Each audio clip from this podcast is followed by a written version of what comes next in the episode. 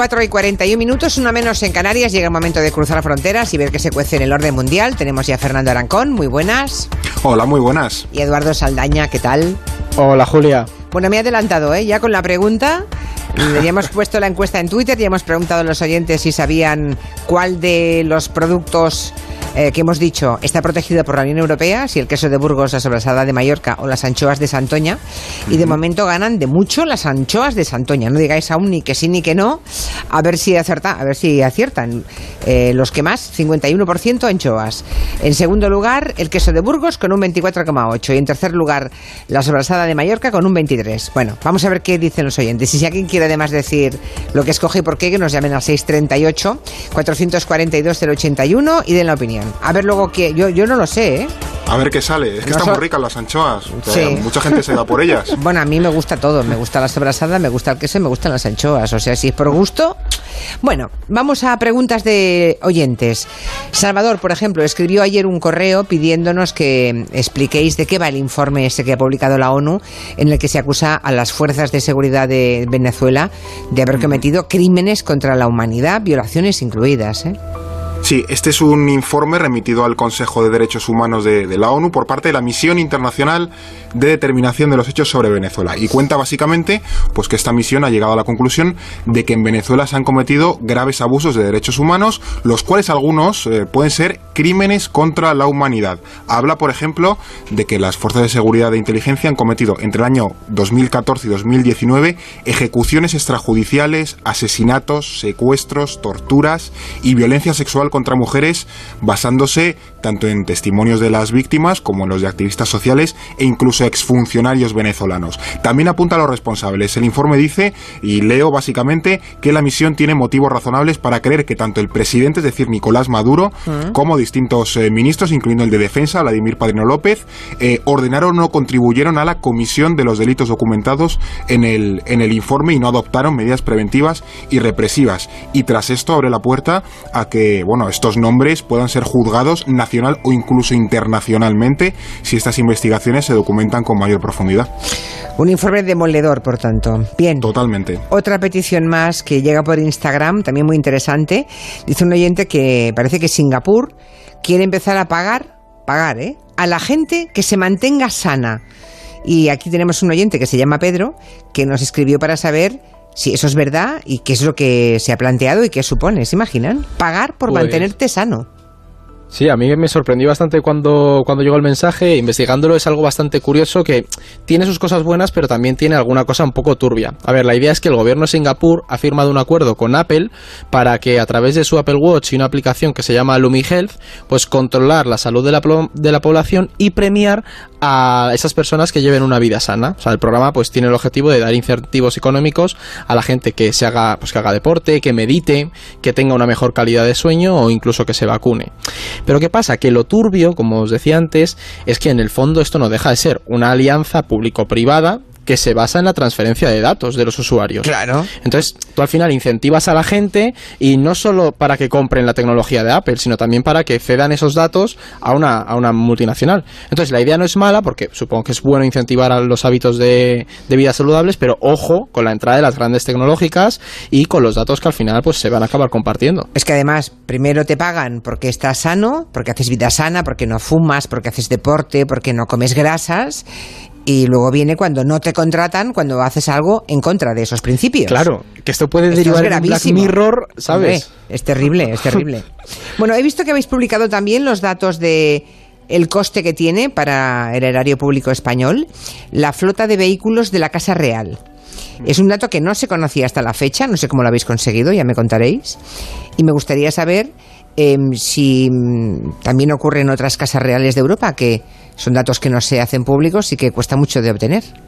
Pues sí, esto ha sido, bueno, nuestro compañero Álvaro Merino, que lo ha pedido por el portal de transparencia, que está para pedir precisamente a las instituciones información pública, que además lleva varios meses investigando y analizando cómo de transparentes son las distintas monarquías europeas. La española, por pura cercanía, pues sería la que menos dinero público recibe de manera directa por parte del Estado para su mantenimiento, que es algo menos de 7,9 millones de euros, o lo que es lo mismo, 17 céntimos por español.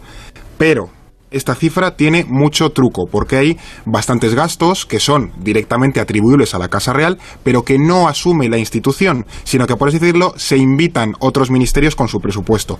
Uno de estos gastos ocultos, que es lo que hemos eh, contado en el orden mundial, era el de los conductores y los vehículos. La Casa Real tiene a su disposición 60 conductores, cuyo coste es de 1,5 millones de euros al año, además de 44 vehículos, entre ellos varios vehículos blindados, eh, cuyo precio de adquisición pues, es algo más de 4 millones de euros. Todo esto, como decía, no lo paga la Casa Real, sino el Ministerio de Hacienda a través del parque móvil del Estado. Y es que hay más gastos desconocidos, por ejemplo, exteriores, el Ministerio de Exteriores asume el coste de los viajes de los monarcas. Hemos preguntado por estos datos y no nos los han querido dar. Y también hemos preguntado por el coste dispositivo de seguridad, que bueno, está relacionado con la jefatura del Estado, que asume el Ministerio de Interior y tampoco nos lo han facilitado. Por tanto, el coste real de la monarquía en España es desconocido y los datos que tenemos de momento son solo aproximados. Y como preguntabas también por eh, lo que hacen otros países, en Reino Unido, por ejemplo, la ¿Qué pasa? Sí, ¿qué pasa con otras casas reales europeas? En Reino Unido, por ejemplo, eh, se publica, el del año 2019, el informe, se publica un informe anual que tiene 100 páginas, el de la Casa Real, donde se detallan hasta el extremo los gastos de Isabel II y todo lo que rodea a su labor. Se incluye hasta, por ejemplo, el gasto en vino, en agua o en basura, es decir, es, vamos, al milímetro. Eh, entonces, bueno, es cierto que hay otras más opacas, las del norte de Europa no son tan transparentes como pueden parecer sus sistemas políticos, pero bueno, ya que aquí nos gusta tanto presumir de ser, bueno, una de las mejores democracias del mundo, pues actuemos como tal dando ejemplo de transparencia. Como los británicos. Gastos, efectivamente. No, es que hay trampa ahí, claro. Si dices que cuesta 7 millones, pero ahí dentro no hay nada, eso es como antes, con la, cuando se pagaba en especies, ¿os acordáis? Que la gente le pagaban, pues no sé, a un alto ejecutivo le pagaban X dinero pero había que contar que le ponían piso, coche, eh, claro, entonces eh, todo eso hay, que, sumarlo a la lista, ¿no? Y esos gastos hay que sumarlos a lo que cuesta el erario público. Interesante. Bueno, vamos a un tema central porque hemos vivido un, momento relevante, extraordinario para Oriente Próximo, que es que el martes se firmaron los acuerdos de Abraham que normalizan las relaciones entre Emiratos, Bahrein e Israel que son enemigos que parecían eternos, y va y firman unos acuerdos, ¿no? Escuchemos cómo lo anunciaba Donald Trump. Esta tarde cambiamos el rumbo de la historia. Tras décadas de división y conflicto, marcamos el amanecer de un nuevo Oriente Medio. Gracias a los líderes de estos tres países, damos un paso hacia un nuevo futuro para que gentes de todas las religiones y orígenes vivan unidas en paz y prosperidad. Bueno, momento histórico eh, y pintado por Donald Trump con muchos oropeles. Sí, sí, claro. O sea, Donald Trump le ha venido muy bien y es un momento importante, pero es cierto que no es el más histórico que Trump, por ejemplo, podría desear, porque faltan algunos como Arabia Saudí. Y es cierto que hay que cogerlo con pinzas, porque tendremos que ver cómo va cuajando esto. Es representativo, por ejemplo, que hayan ido los dos ministros de Exteriores, tanto de Bahrein como de Emiratos, y no sus máximos representantes. Y más cuando al otro lado, pues tenías a Trump y a Netanyahu sentados a la mesa. Lo que está claro, Julia, es que al final, pues se lanza un mensaje que los palestinos harían bien en entender, y es que el mundo árabe no tiene una prioridad en la causa palestina y que ya hay otros intereses en juego. Y además a Trump y Netanyahu les viene muy muy bien teniendo en cuenta las crisis internas que, tienen dentro de sus países. Entonces, ahora lo que hay que hacer es mirar cómo se desarrolla. Hay rumores de que otros países del mundo árabe están en la cuerda floja y que Estados Unidos está presionando mucho. De hecho, alguno que creo que lo comentamos aquí en Gelo era Marruecos, que se está tanteando ese juego de reconocimiento del Sáhara a cambio de que Marruecos establezca relaciones con Israel. Pero el pez gordo, el que sería bestial para Trump y Netanyahu, sería Arabia Saudí, que se sabe que está muy pendiente y a ver si cae. Bueno, muchos oyentes se estarán preguntando em, qué pinta Donald Trump en esta historia, ¿no? Hombre, en este momento se explica en clave electoral, porque le viene muy bien. La pregunta es, ¿le importa realmente a sus votantes y por qué? ¿Por qué le viene bien a Donald Trump? Claro, es que, bueno, más allá de que en Estados Unidos la política exterior pues siempre ha tenido cierto peso en las elecciones, lo que parece en este caso es que es una medida de total tacticismo electoralista, el equivalente estadounidense a inaugurar autopistas y cosas así, ¿no? Hay que tener en cuenta que Trump, aunque vaya por debajo en las encuestas, no tiene ni mucho menos eh, la carrera electoral perdida. De hecho, tiene aproximadamente un 40% de aprobación, que no es la mejor cifra del mundo, pero bueno, ahí aguanta, y Biden no le saca tanta ventaja en las encuestas, así que tiene todavía cierto margen de mejora. Y con acuerdos como este, el mensaje que consigue transmitir a su electorado es que básicamente su gestión funciona, consigue cosas y que por eso deben votarle. Y además de fidelizar a sus votantes, pues quizás así consiga atraer a ciertos indecisos, a lo mejor republicanos desencantados, que no le gusta mucho Trump, pero bueno, siguen siendo republicanos, que pueden pensar, bueno, pues tampoco lo hace tan mal y mejor el que un demócrata. Así que todo esto es una ofensiva electoralista de cara a noviembre. ¿Y en, y, en la región en qué puede cambiar la situación? ¿Qué pronosticáis? Pues, hay dos cosas importantes. Una es la cuestión palestina, que pese a que Netanyahu anunció que las anexiones se paraban, no dudó en aclarar que era algo temporal. Entonces, a lo que voy con esto es que el acuerdo acerca al mundo árabe aún más a Israel, lo que a la larga pues deja a los palestinos aislados. Entonces, al final supone una pérdida de capacidad de negociación para Palestina. Y el segundo elemento, y tal vez el que es más importante, es Irán porque estos acuerdos y los movimientos que hay entre los países del Golfo e Israel ponen los pelos de punta a los iraníes, porque sus dos peores enemigos, sus tres, si metemos a Estados Unidos, se están acercando. Para Irán, la enemistad histórica que había entre el mundo árabe e Israel, pues siempre había sido como un muro de contención, algo que ellos no dudaban en, en azuzar y fomentar cuando tenían interés y que en el fondo impedía que se tuvieran que enfrentar a sus enemigos históricos. Pero claro, de repente se están encontrando en que Estados Unidos, Israel y algunas potencias del Golfo y monarquías del mundo árabe se están acercando y, claro, en el fondo se preocupan y eso va a cambiar bastante el paradigma regional. Desde luego, cuando, cuando tantos enemigos se unen, mal asunto. Claro. Mal asunto. Bien, ayer tuvo lugar el primer discurso del Estado de la Unión, lo comentamos aquí en el tiempo de gabinete, nos fijamos mucho mm. en lo que dijo Ursula von der Leyen, que habló ante el Parlamento Europeo, que habló de todas las prioridades que tiene el gobierno eh, comunitario. No sé en, qué os fijasteis vosotros, qué, qué sacasteis en claro del discurso que dio ayer la presidenta pues era, como ya bien ha mencionado, el primer discurso y la verdad es que von der Leyen fue tocando un poco todos los puntos clave que ahora mismo afectan a la, a la Unión Europea. Habló de transición ecológica, por ejemplo, de digitalización y se ha propuesto que para el 2030 que al final es nada, porque quedan 10 años, las emisiones hayan disminuido al menos un 55%, lo cual es un salto gigantesco. También se refirió al Brexit, a la crisis del Mediterráneo entre Grecia y Turquía, a la propia crisis migratoria, a las relaciones entre la Unión y Estados Unidos, Rusia, en fin, un poco de todo, ¿no? Así que bueno, sí es cierto que parece que esta eh, nueva Comisión Europea, que al principio parecía algo paniaguada y de hecho le costó mucho arrancar con, con el coronavirus y tal, pues está intentando jugar con los resquicios de la legislación comunitaria para forzar eh, ciertos cambios de calado sin tener que pasar pues, por ese peaje de los estados que ya sabemos que al final pues hay muchas brechas abiertas y a lo mejor no es tan fácil llegar a acuerdos ahí. No sé si visteis una entrevista con, con Melinda Gates porque en esta lucha por vencer al coronavirus, eh, los países están pues, reservando tantas millones de dosis como son capaces, ¿no? En reserva para los que están produciendo para poder vacunar masivamente a toda la población. Y, mm, claro, em, los países que están haciendo estas reservas son países desarrollados, ¿no? Son los países del primer mundo. Y Melinda Gates decía en una entrevista el otro día, lo dice también la Fundación Bill y Melinda Gates, que esto puede ser contraproducente, que no podemos olvidarnos del tercer mundo.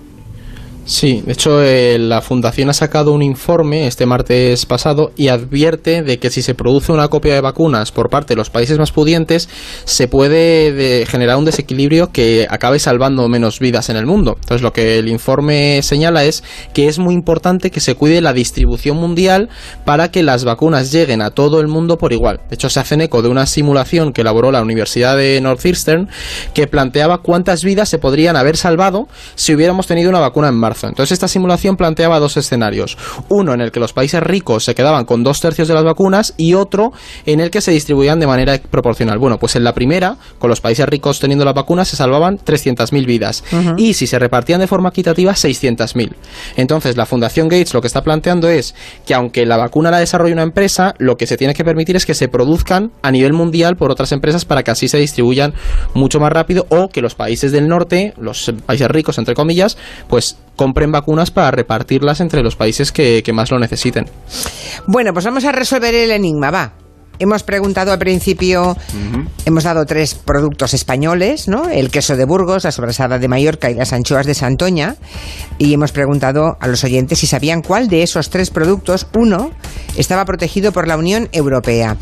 Eh, ¿Hay alguna llamada que hayan dejado opinión? No, han votado todos en Twitter directamente. Hay un montón de votos, han votado centenares de personas y ya os digo que el resultado es que el 50,6%, más de la mitad de los oyentes, creen que el producto protegido por la Unión son las anchoas de Santoña. El 50, ¿eh? A continuación viene la sobrasada de Mallorca, cree que está protegida el 25%, y el queso de Burgos es el último, con un 23%. Bueno, no sé, ¿cuál es la respuesta? Contadnos. Pues esa mayoría absoluta de las anchoas, mm, siento decir que no es correcta, porque el no, el producto que está protegido por la Unión Europea es la sobrasada de Mallorca. ¿En serio? Sí, sí, sí, sí, Tiene indicación geográfica protegida, que es algo similar a la denominación de origen que tantos eh, productos de España tienen, desde el queso manchego al vino de allí de tu tierra, de la Ribeira Sacra, pasando por el mollete de Antequera, también está protegido y hay un lobby gigantesco para proteger productos de la tierra. O sea, es la sobrasada de Mallorca. O sea, ni el queso de Burgos ni las anchoas de Santoña. No, no, no. y las anchoas de las anchoas de Cantábrica eh, de Cantraya, perdón, tienen una lucha diplomática muy grande porque se reconozca la, indicación geográfica protegida. Que hay Revilla, yo creo que tendría que saltar a Europa y, y hacerlo. Bueno, mira, decía, ¿ves, ¿ves, Goyo, cómo te has equivocado? Sí, sí, no, no, pero yo pensaba que va a ser muy cansino con lo, con lo insistente que es, se, dice insistente. Eh, el presidente de Cantabria habrá conseguido que la Unión Europea proteja, pues no, mira, lo ha Pero es una pelea enorme, ¿eh? hay muchísimos productos de, claro, zonas que viven en, buena medida de ese producto, claro. claro, un reconocimiento europeo económicamente es una inyección importante es que si tú lo reconoces, por ejemplo, en el caso de Cantabria, implicaría que todo el proceso se tiene que hacer en Cantabria. Entonces también atraes empleo porque hay muchas empresas que a lo mejor externalizan ese proceso. Pero cuando te dan la indicación, tú tienes que producir en tu tierra y eso pues acaba repercutiendo en una mejora económica. Ah, interesante, claro, claro. También te abre fronteras, ¿no? O sea, te abre un mercado claro, claro. de calidad, un nivel superior, claro. Bueno, Pero pues aquí jamones, polvorones, hay de todo. Ya, ya, ya. bueno, pues nada, si nos quieren enviar queso de Burgos, sobrasada de Mallorca o Santoña, estaremos encantados. Estamos abiertos, por Nos encantan las tres cosas, pero la protegida es la sobrasada de Mallorca. Mira tú por dónde. Como la ensaimada. Bueno, la semana que viene nos ponéis otra curiosidad ¿eh? y nos contáis el porqué. Pero interesante saber también el porqué. Ale, hasta la semana que viene. ah, por cierto, por cierto, ah, cualquier pregunta más que tengan ustedes de orden mundial, también lo pueden hacer a través de un correo a ellos directamente, contacto arroba el orden mundial, o en las redes sociales o en nuestro WhatsApp. Nos encantaría que nos dejaran su voz para escucharles en el 638 442 081 preguntando cualquier curiosidad.